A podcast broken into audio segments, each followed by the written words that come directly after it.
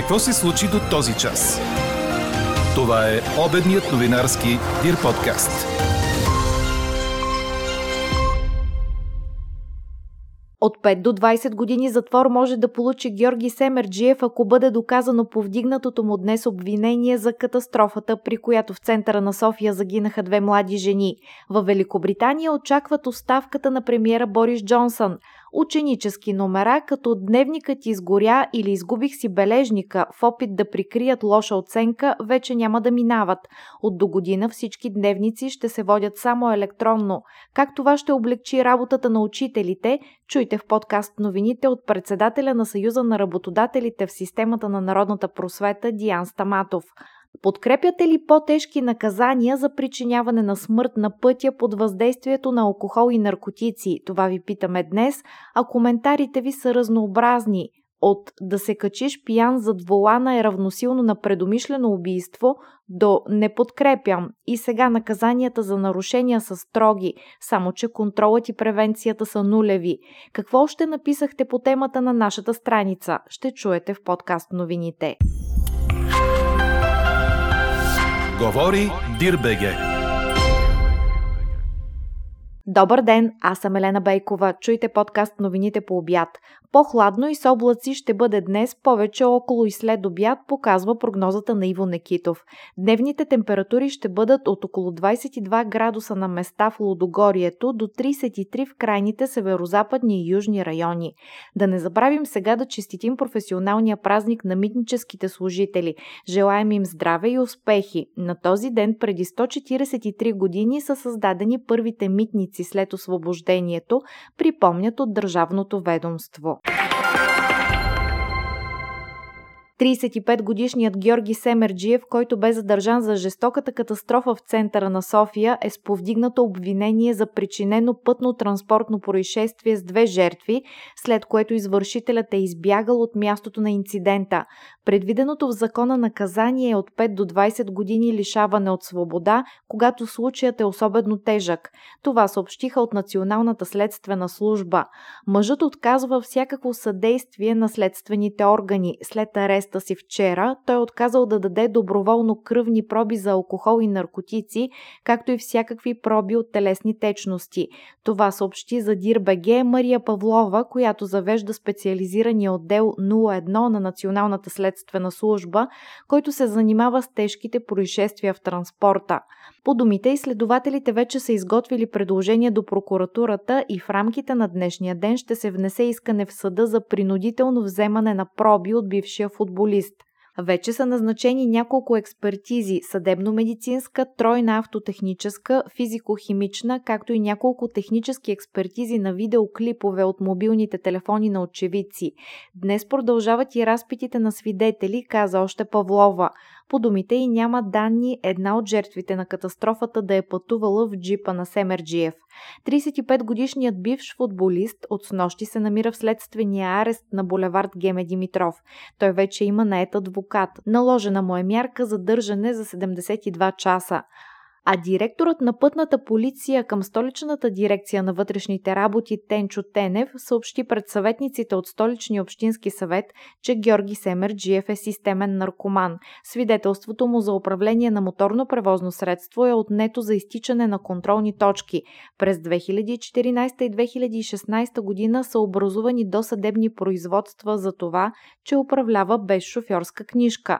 Миналата седмица столичната полиция го залавя да шофира след употреба на наркотици. Отнето му е и швейцарското свидетелство за управление, което притежава. Същият водач след известно време слага фалшиви номера на автомобила и започва да се движи по улиците на София, обясни още Тенчо Тенев. Главният прокурор Иван Гешев изказа съболезнования на семействата на починалите при инцидента жени, преди да влезе за да участва в заседанието на пленума на Висшия съдебен съвет. Пред журналисти той заяви, че това е последицата от така наречената съдебна реформа и припомни предложенията за по-тежки наказания на шофьори, причинили катастрофа след употреба на наркотици и алкохол. Парламента изпълняващия длъжността председател Мирослав Иванов засекрети заседанието, на което трябва да бъдат изслушани министър-председателят в оставка Кирил Петков и енергийният министър в оставка Александър Николов за цените и доставките на газ. Иванов обяви пред депутатите, че заради секретни документи от Енергийното министерство и два доклада на ДАНС, заседанието трябва да е закрито, без да подложи на гласуване предложението си. От ГЕРБ, които са вносители на искането за изслушване, се обявиха против това. От Продължаваме промяната обясниха защо е нужно. Делян Добрев и Настимир Ананиев се включиха в едночасовия спор по темата. Аз искам в това изслушване да стане ясно каква е цената на газа и ще го има ли. Тоест нищо секретно не искаме да разберем и не виждам причина Вие да закривате заседанието. Искаме българските граждани да чуят, че газът скочи с 32% от началото на този месец, че следващия месец ще скочи пак, че вероятно въобще няма дори да го има и не виждам нищо тайно в това. Проблемът, който обаче виждаме в ГЕРБ, е те не искат информация и истината какво се случва и как се случва. Част от тази истина е засекретена поради правилата на държавата. Те искат политическо говорене, сочене с пръсти. Но истината всъщност е в доклада на ДАНС. И когато е закрито заседанието, ще можем да го обсъдим. По-късно в колуарите на парламента лидерът на парламентарната група на ГЕРБ СДС Десислава Атанасова обяви, че бойкотират кворума до гласуването на проекто кабинета на Асен Василев. Тогава опозицията ще влезе, за да гласува против, заяви Атанасова. Пленумът на Висшия съдебен съвет разглежда по същество предложенията за предсрочно освобождаване на главния прокурор, направени от министра на правосъдието в оставка Надежда Йорданова и бившия служебен министр на правосъдието Янаки Стоилов. Преди заседанието Иван Гешев обяви, че кампанията за съдебна реформа е съсредоточена изцяло към овладяване на държавното обвинение, чрез което съдебната власт да бъде превърната в средство за изпълняване на поръчки. Какво още очакваме да се случи днес? Кои ще бъдат кандидатите за вице-премьери и министри в проекто кабинета Василев? Това трябва да бъде обсъдено днес между Продължаваме промяната, БСП и Демократична България. Разговорите ще започнат след обед, обясни в ефира на БНТ тази сутрин депутатът от левицата Борислав Гоцанов. Да, вярно е, че до голяма степен ще запазят своите позиции по-голямата част от министрите на БСП, каза Гоцанов и уточни, че за четирите министерски кресла на има такъв народ не са водени разговори. С нощи беше публикувана и програмата за управление на проекто кабинета заедно с законодателната програма. Те са с хоризонт от 6 месеца, като според Кирил Петков е важно част от законопроектите да бъдат гласувани през следващите 4 месеца. Очаква се премиерът на Обединеното кралство Борис Джонсън да подаде оставка от поста си по-късно през деня, съобщи Sky News, позовавайки се на неназован източник. Някои от най-близките съюзници на Джонсън вече признават, че е дошъл моментът, в който той да напусне правителството и се опитват да го убедят да подаде оставка, според информацията на Sky News. Рано тази сутрин лоялният на премиера министър за Северна Ирландия Брандън Люис също подаде оставка, съобщи съобщи кореспондентът на БНР в Лондон, а късно с нощи група министри се опитаха да го убедят да се оттегли от поста след 43 оставки за ден на министри, заместник министри и висши правителствени и партийни служители. Джонсън заяви след срещите, че ще бъде безотговорно да подава оставка, след като милиони гласоподаватели са му дали мандат да управлява. За да демонстрира сила, малко след 11 часа българско време уволни министъра на жилищното настаняване и общностите Майкъл Голф, който по-рано също го бе посъветвал да се оттегли, което му спечели определението от Даунинг Стрит, че е змия. Четете още в Дирбеге! Кобра Пулев проведе открита тренировка пред погледа на множество случайни минувачи и фенове на бокса, предаде Корнер. Това се случи на метри от прочутия Тауър Бридж в Лондон, като рингът за шоуто бе изнесен непосредствено до река Темза. Събитието бе организирано като част от промоцията на битката на Кобрата с Дерек Чисора. Българинът ще се изправи срещу местната звезда в събота вечер на 9 юли в Лондон. Двамата ще оглавят гала вечерта, кръстена от промоутъра Еди Хърн, тотална касапница. Кобрат дава реванш на Чисора, след като го победи по точки с 2 на 1 съдийски гласа в Хамбург през 2016. На заниманието Пулев демонстрира уменията си, провеждайки микс между тренировка и шоу за феновете, заедно със своя треньор Кейсън.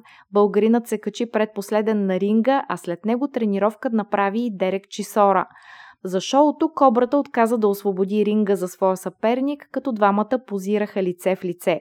Битката за България ще се предава единствено по платената онлайн платформа DAZN, която излъчваше изблъсъка на Кобрата с Антони Джошуа. Чухте обедния новинарски Дир подкаст. Подробно по темите в подкаста четете в Дирбеге. Какво ни впечатли преди малко?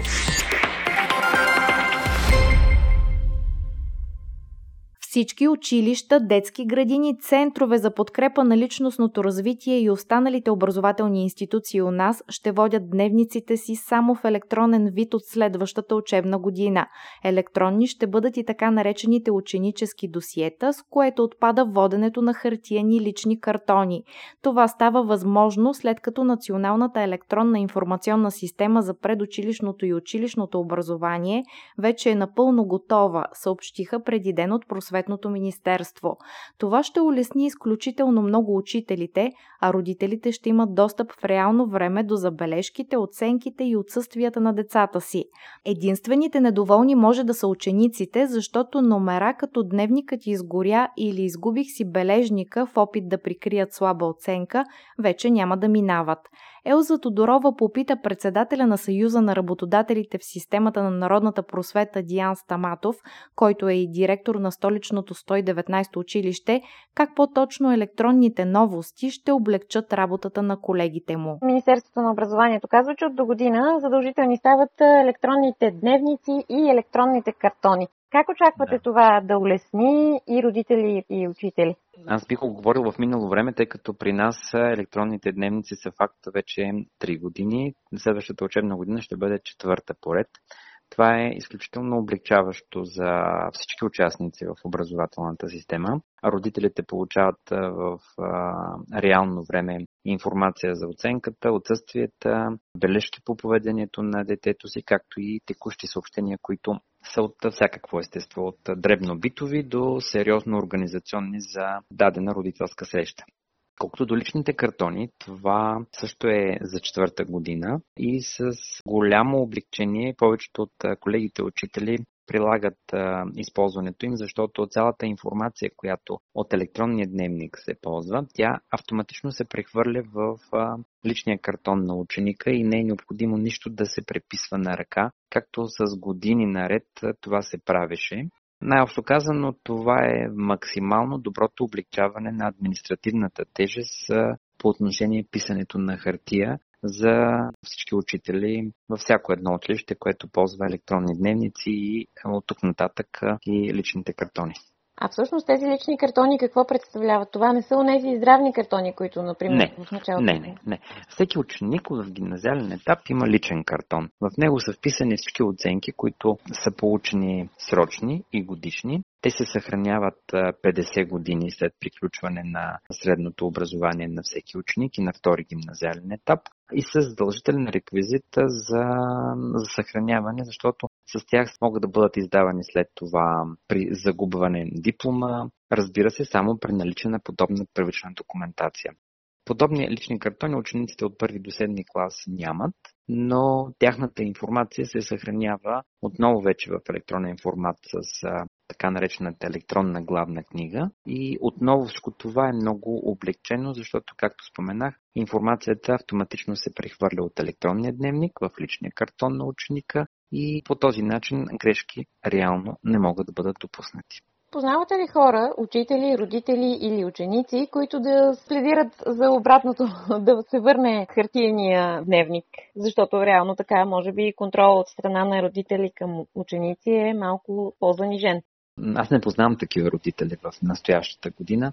Когато за първи път въведохме обаче електронния дневник, една голяма част от родителите имаха известни притеснения и безпокойства. В края на първата учебна година, когато завършихме, имаше родители, които желаяха да им разпечатаме на хартия срочните годишни оценки. Две години вече по-късно такова нещо просто не се налага, защото това е много удобен реален формат. Всеки родител в телефона си вижда оценките на детето си, бележките и наистина този контрол, който би могъл да упражнява родителя към децата е много силно завишен. Няма как да бъдат скрити, както преди години, от родителя оценки или пък забележки, или пък да се каже, ами дневника изчезна, откраднаха дневника както и откраднаха ми бележника. Тези доста в близкото време интересни казуси в момента вече не могат да съществуват, защото няма как да кажеш, ами електронният дневник изчезна. Най-много да се бъгне в малка ситуация поради някакви електронни проблеми, но то е за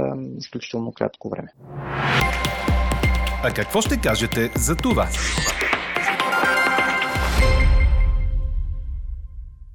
Подкрепяте ли по-тежки наказания за причиняване на смърт на пътя под въздействието на алкохол и наркотици? Това ви питаме днес, след тежката катастрофа, при която автомобилът на бившия футболист Георги Семерджиев се блъсна в такси и в асансьор, разцепи се на две, а една от частите на колата уби на място две млади жени на тротуар в центъра на София.